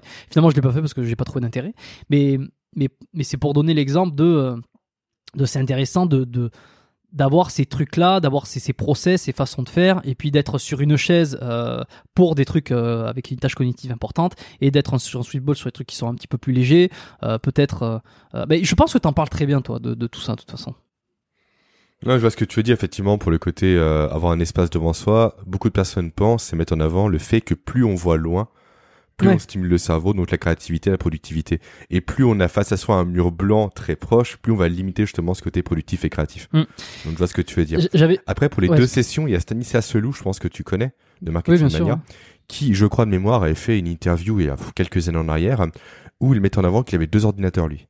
Un vieil ordinateur qui ramait comme pas possible, qui l'empêchait de travailler justement, de monter des vidéos et d'être un peu productif et actif, et un ordinateur un peu une bête de compétition pour bosser. Ouais, et du coup, changer d'ordinateur entre temps, tu vois. Ouais, non, mais c'est pas con. Après, je pense que c'est pour ceux qui bossent beaucoup, qui bossent beaucoup et qui ont besoin de ces ordinateurs surtout. Ouais, de ces frontières, de se mettre ces blocages. Ça dépend à quel niveau tu en es peut-être de ton activité. Si t'es sur un lancement, que tu lances ton activité ou que t'es en plein développement, ben en général, faut charbonner. Moi, je sais que je suis dans une phase où je ne, si tu veux, peu importe l'heure qu'il est, moi, dès que j'ai du temps, boum, tu vois, je travaille. Mais quand t'arrives à un certain stade, ça peut être intéressant de commencer à se mettre des banderies comme ça, des frontières. Moi typiquement je bossais assez tard jusqu'à il y a quelques mois en arrière, je dirais j'ai mis un bloqueur sur l'ordinateur pour couper l'ordinateur à une heure précise. Je peux plus rien faire. Automatiquement il se coupe et je peux plus le réactiver. Et si je veux jamais réactiver le bloqueur, je dois payer de l'argent directement. C'est assez violent. Et alors, il y a dans ce sens-là, et puis il y a dans le sens inverse aussi. J'ai entendu récemment que je sais plus quel écrivain se mettait dans une pièce fermée à clé. Il n'avait accès à absolument rien sauf de quoi écrire, et puis qu'il n'avait pas le droit de sortir de cette pièce avant X heures, et qu'il y avait absolument rien d'autre à faire que d'écrire pour écrire ses lignes. Tu sais, il y a l'idée de se dire je m'empêche de travailler, et puis l'idée de se dire je m'empêche tous les divertissements pour rester que dans mon travail aussi. Justement, le bloqueur aussi empêche les divertissements parce que ça bloque les sites, ça bloque tous tes emails, tout ce que tu veux. En fait, tu sélectionnes au préalable les sites que tu veux bloquer. Tu le lances, tu le programmes à l'avance tous les jours, et automatiquement ça te bloque tout. Ok, alors faudrait le faire avec le téléphone aussi. Parce que je sais pas si elle va sur le téléphone. En tout cas, ce que faisait Antonin Arché du podcast Nouvelle École, c'est un vieux podcast qui a été arrêté depuis, c'est qu'il mettait lui son téléphone portable dans une boîte à gâteaux qui était programmée pour rester fermée pendant X heures. Ouais, voilà, bon ben on est dans les mêmes principes. C'est pas mal aussi, toi. Ouais. Après t'as aussi une application qui est pas mal qui s'appelle Forest, je crois de mémoire. Donc forêt en anglais avec mon très bel accent, où en fait tu vas bosser par Pomodoro. Donc par 30 minutes, 45, 1 heure ou autre. Et durant le temps qui s'écoule, t'as un arbre qui se plante virtuel. Et si tu coupes avant, l'arbre il meurt. Et du coup ça pourrit ta forêt. Ok. Et vu que le cerveau aime bien les choses bien faites et belles, du coup, ça t'empêche de quitter l'application, toi, et donc de prendre ton téléphone pour répondre à un appel ou à un message. Il y a plein de choses. Non, mais c'est hyper intéressant. Mais de toute façon, c'est le cerveau. En fait, le but, c'est de lui enlever le choix, parce que quand il a le choix, il a plus la tendance à prendre le choix le plus simple, et à savoir soit travailler et faire une tâche compliquée, soit aller scroller sur Facebook. Donc, le fait de lui enlever le choix, il y a plus de choix. Et ça, c'est dans plein de domaines. Hein. Je veux dire, on pourra en reparler en privé, mais c'est dans plein de domaines. Et un autre truc aussi. Merde, j'ai oublié. Je te laisse continuer. Pour préciser ce que tu dis, en fait, le cerveau, c'est pas la chose la plus simple qui intéresse, c'est la chose, la récompense immédiate la plus rapide. Oui, voilà. Oui. Et donc, quand tu bosses sur un projet à long terme, à côté de Facebook qui te propose une notification, forcément, Facebook est plus intéressant. Parce que ça crée de la dopamine dans ton cerveau. Ouais, la gratification est immédiate.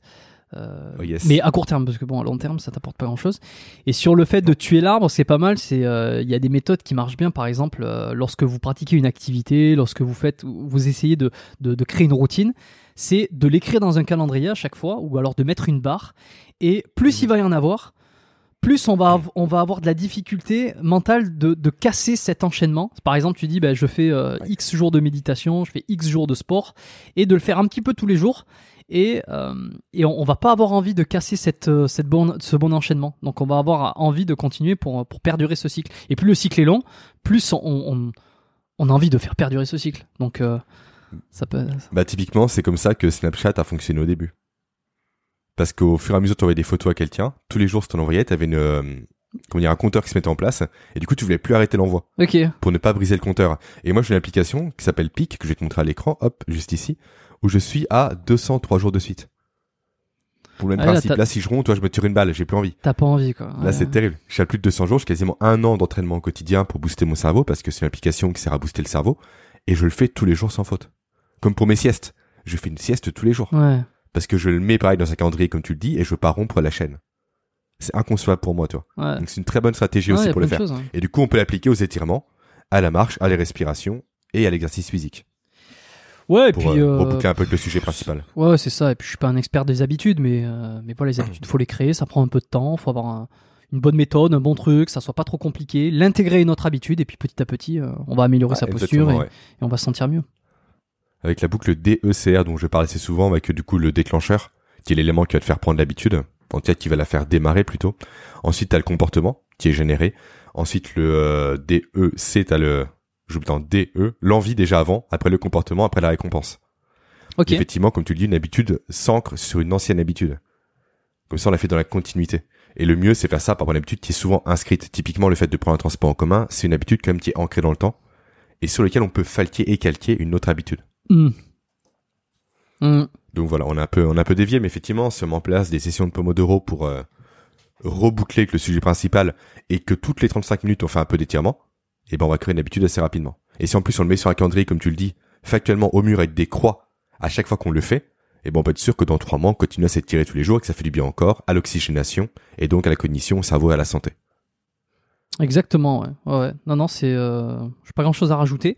À la limite, je vais donner peut-être 3 conseils concrets d'étirement ou de choses à faire. Les gens pourront aller regarder sur Google, mais là j'y pense, je me dis tiens, on a parlé de beaucoup de choses, il y a des choses simples qu'on a dit, d'autres qui sont un peu plus complexes, mais peut-être qu'à la sortie du podcast ils auront pas un truc précis, et je me dis tiens, pourquoi pas d'un truc précis, donc étirement des psoas, allez regarder taper sur Google étirement des psoas, voilà, c'est vraiment, je vais donner 3 choses qu'il est bien de faire peut-être toutes les heures. Tu fais comment ça, tu te mets assis par terre, tu croises tes jambes, tu mets tes jambes sur ton genou en fente.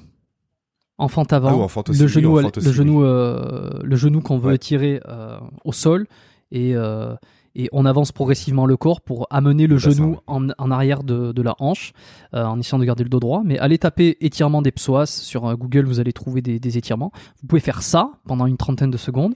L'exercice de respiration comme je l'ai donné, c'est-à-dire que vous... Alors avant peut-être l'extension thoracique, ça peut être pas mal. Vous levez, vous étirez au maximum, vous essayez d'amener le dos en extension le plus possible. Tu peux rapprocher les omoplates. Ouvrir essayer de sortir la cage thoracique au maximum. Des fois il y a au milieu du dos, ça peut craquer. Hein. C'est encore une fois, c'est juste de l'air qui se libère entre les articulaires. Ça peut être pas mal. Les bras sur le côté en essayant d'aller chercher loin derrière, comme ça active les rhomboïdes. Les trapèzes moyens et puis les rotateurs externes. Se suspendre à une barre fixe ou à un cadre de porte pour venir étirer tout le grand dorsal, et puis exercice de respiration. Voilà, quatre exemples de choses qu'on peut faire toutes les heures, par exemple. Et j'ajouterai en plus le mouvement des yeux aussi à droite à gauche. Parce que le problème de l'écran, c'est qu'on le regarde qui est très fixe. Et du coup, on perd l'utilisation des bâtonnets sur le côté. Alors, je suis pas expert là-dedans, donc je vais pas pouvoir rajouter, mais ça me semble... Je peux pas rajouter plus d'explications sur ça, mais ça me semble très bien. Ça, on le verra sur un futur interview avec Pierre Dufresne, qui en parlera beaucoup avec moi sur le podcast, effectivement, comme quoi, rien que prendre une mine d'un stylo et puis la suivre sur le côté, au moins ton regard n'est plus fixe sur un point fixe qu'est l'ordinateur. Mm. Et du coup, ça fait du bien. Ça prend 30 secondes, mais ça peut réellement changer la vie aussi. Ah ben, ça me paraît bien, ça. Donc voilà. Bon, en tout cas, c'était un super échange. J'ai rien à rajouter. As-tu des choses, toi, à ajouter en plus par rapport à tout ce qu'on a dit? Donc, si on résume, grosso modo, c'est quoi? C'est travailler. Forcément, c'est quand même la base au quotidien aujourd'hui. Et à minima, je dirais 2 fois par jour, essayer de s'étirer. Alors, soit avec un élastique, soit avec ce que tu as donné comme exercice. Ouais. Faire un peu de marche dehors aussi, et un peu d'activité pour justement arrêter les effets négatifs de la position assise. Voilà, alors toute première chose à mettre en place, c'est changer votre position de travail, votre lieu de travail. Si vous avez un bureau qui se lève, régulièrement changer. Si vous pouvez changer d'endroit, si vous passez d'une table à un autre endroit, essayez de modifier votre place de travail si c'est possible. Comme ça, vous allez pas rester toujours dans la même position au même endroit. Faites des pauses, levez-vous. Allez, servez-vous un café ou décaféiné ou un thé ou allez boire un verre d'eau. Faites des pauses régulièrement. Évitez de rester pendant 3 heures trop longtemps dans le même endroit. Ouais. Et puis, le niveau suivant, c'est faire les petits exercices qu'on a donnés. Ça peut aider. Et puis, faites une vraie pause. À un moment donné, lâchez tout. Faites une vraie pause. Allez marcher 1 heure. Marcher 1 heure, c'est bien, mais ça suffit pas en tant que tel. Mais je pense que là, on a déjà pas mal de trucs. Bougez régulièrement. Faites ces petits exercices. Allez marcher 1 heure. Et puis, si vous pouvez, faites un peu plus une vraie activité un petit peu plus intense. Ouais. Mais ça, c'est en tout cas, marcher 1 heure ne suffit pas pour la position. Mais c'est très bien pour l'exposition au soleil, pour la respiration, pour beaucoup de choses. Oui, bien sûr. Ouais. Mais j'ai l'impression, si tu veux, des fois, j'ai un peu du mal parce que j'ai l'impression d'enfoncer des portes ouvertes avec des trucs comme ça, tellement ça me paraît évident. Mais effectivement, il faut le rappeler. Fallait marcher, c'est bien, l'exposition au soleil, tout. Mais je sais pas quel niveau de conscience exactement ont les auditeurs qui vont écouter ce podcast. Mais ça me paraît évident, mais t'as raison de le rappeler, quoi. Mais même sur le niveau de conscience, parce que toi, comme moi, on le sait, et toi, tu prends l'ascenseur typiquement, et moi aussi, parfois, je le prends. Oui. Donc, l'escalier serait plus bénéfique à prendre. Même en le sachant, des fois, une piqûre de rappel est toujours intéressante parce que des fois, on l'oublie. Et on se dit, allez, une fois, je prends l'ascenseur. Sauf qu'une fois, ça devient 2, ça devient 3, ça devient 4, on le prend toujours. Oui, je suis d'accord avec ça. Je suis d'accord avec ça, de le rappeler, en fait, pour ceux qui écoutent. Mais si tu veux, toi comme moi, si tu veux, on l'oublie, mais je veux dire, on fait du sport à côté, on s'entraîne. Moi, je m'entraîne 6 jours sur 7, je vais au sport, je fais du cardio, j'essaie de faire des mobilisations, j'ai tout mon circuit, mon programme d'entraînement. Toi aussi, donc, si tu veux, je sais que dans mon quotidien, ça change rien que je prenne l'ascenseur, en fait. Je veux dire, ça n'a aucun effet, ça me fait juste gagner du temps pour rentrer chez moi. Mais c'est vrai que il faut peut-être le rappeler, le remettre en contexte pour ceux qui écoutent, qui ne font peut-être pas 6 jours sur 7 d'entraînement et qui n'ont peut-être pas cette conscience-là d'anatomie de leur corps, pour pas qu'ils disent bon mais ça change rien. Bah, pour eux ça change, pour eux ça fait une petite différence. Peut-être. Et plutôt que de se dire d'entrée de jeu je révolutionne ma vie, commencez par prendre l'escalier, par vous arrêter potentiellement un arrêt plus tôt en transport en commun pour finir le trajet à pied, etc.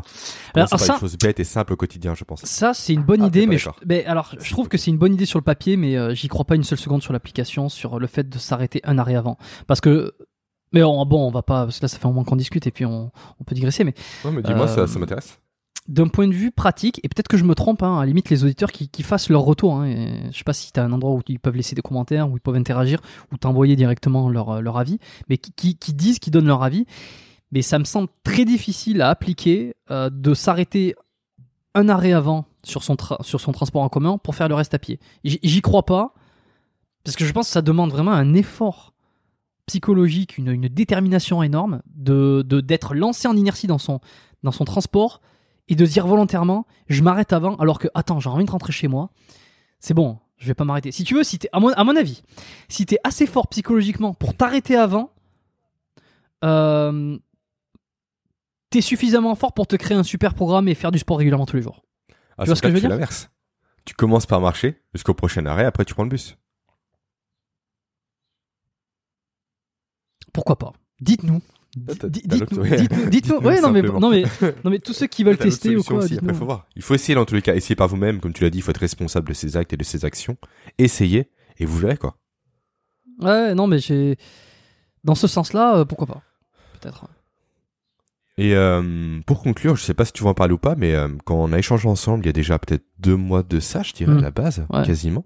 T'avais un projet de création de programme, je crois. Est-ce que tu veux en parler? Est-ce que tu peux en parler ou pas du tout? Oui, si, je peux en parler. Mais pour l'instant, il est. Alors, il est. Non, il est disponible, il est sorti. Ah, super. Effectivement, j'ai créé un programme de. Alors, c'est pour les douleurs d'épaule et pour ceux qui s'entraînent. Alors, c'est vrai qu'en ce moment, les gyms sont fermés, donc c'est un petit peu compliqué.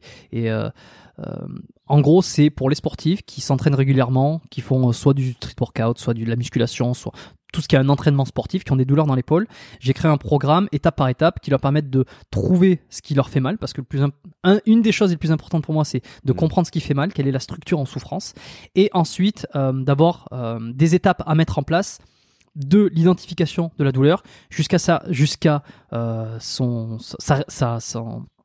réutilisation totale. Donc il y a 4 modules si je me souviens, parce que je l'ai fait, c'était le mois dernier.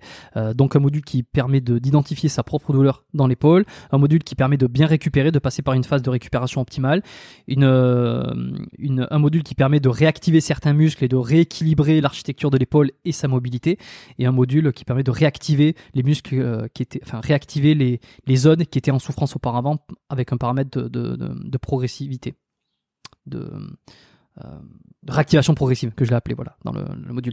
Donc oui, non, d'accord. Si j'ai créé ça, c'est un programme digital en ligne que j'ai fait le mois dernier, que j'ai lancé et qui actuellement il est toujours disponible, mais pas au tarif de lancement, parce que le tarif de lancement c'était bien sûr.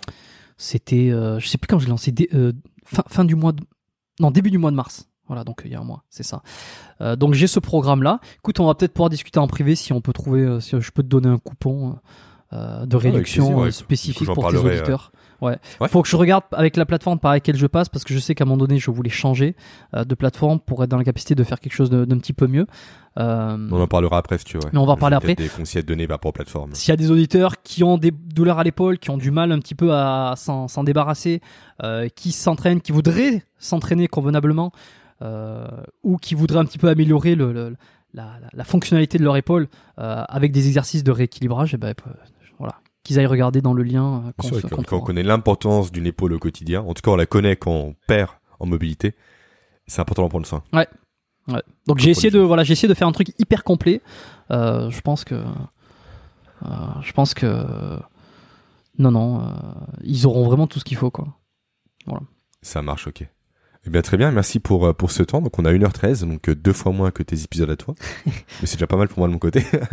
Ouais, non, mais merci. Et du coup, je te dis à très vite de l'autre côté du micro. Du coup, je serai donc pas intervieweur, mais interviewé. Ouais, on se retrouve tous sur le podcast Biomécanique pour en connaître plus sur Jérémy de fond en comble et toutes les techniques pour améliorer un peu son cerveau, tout ça. Moi, je suis hyper curieux, donc. Avec grand plaisir, ça marche. Passe une belle journée et puis à très vite. Merci, toi aussi, à bientôt. Ciao, salut. Et voilà, ce podcast est maintenant terminé. J'espère qu'il vous aura intéressé, tout comme moi, il m'a intéressé. Cet échange a été passionnant avec Jérôme et je pense que vous allez vous en ressortir avec beaucoup d'exercices, beaucoup d'éléments, beaucoup de stratégies à mettre en place au quotidien, sur un laps de temps assez court, car encore une fois, le but est de faire ça un peu tous les jours, pour améliorer votre posture, votre position et donc, de fait, par voie de conséquence, vos compétences cognitives et vos performances mentales. Voilà, maintenant je vous laisse, je vous dis à la semaine prochaine pour un nouvel interview, l'interview de 3 spécialistes de la posture et même encore plus de la neuroposturologie. À très vite.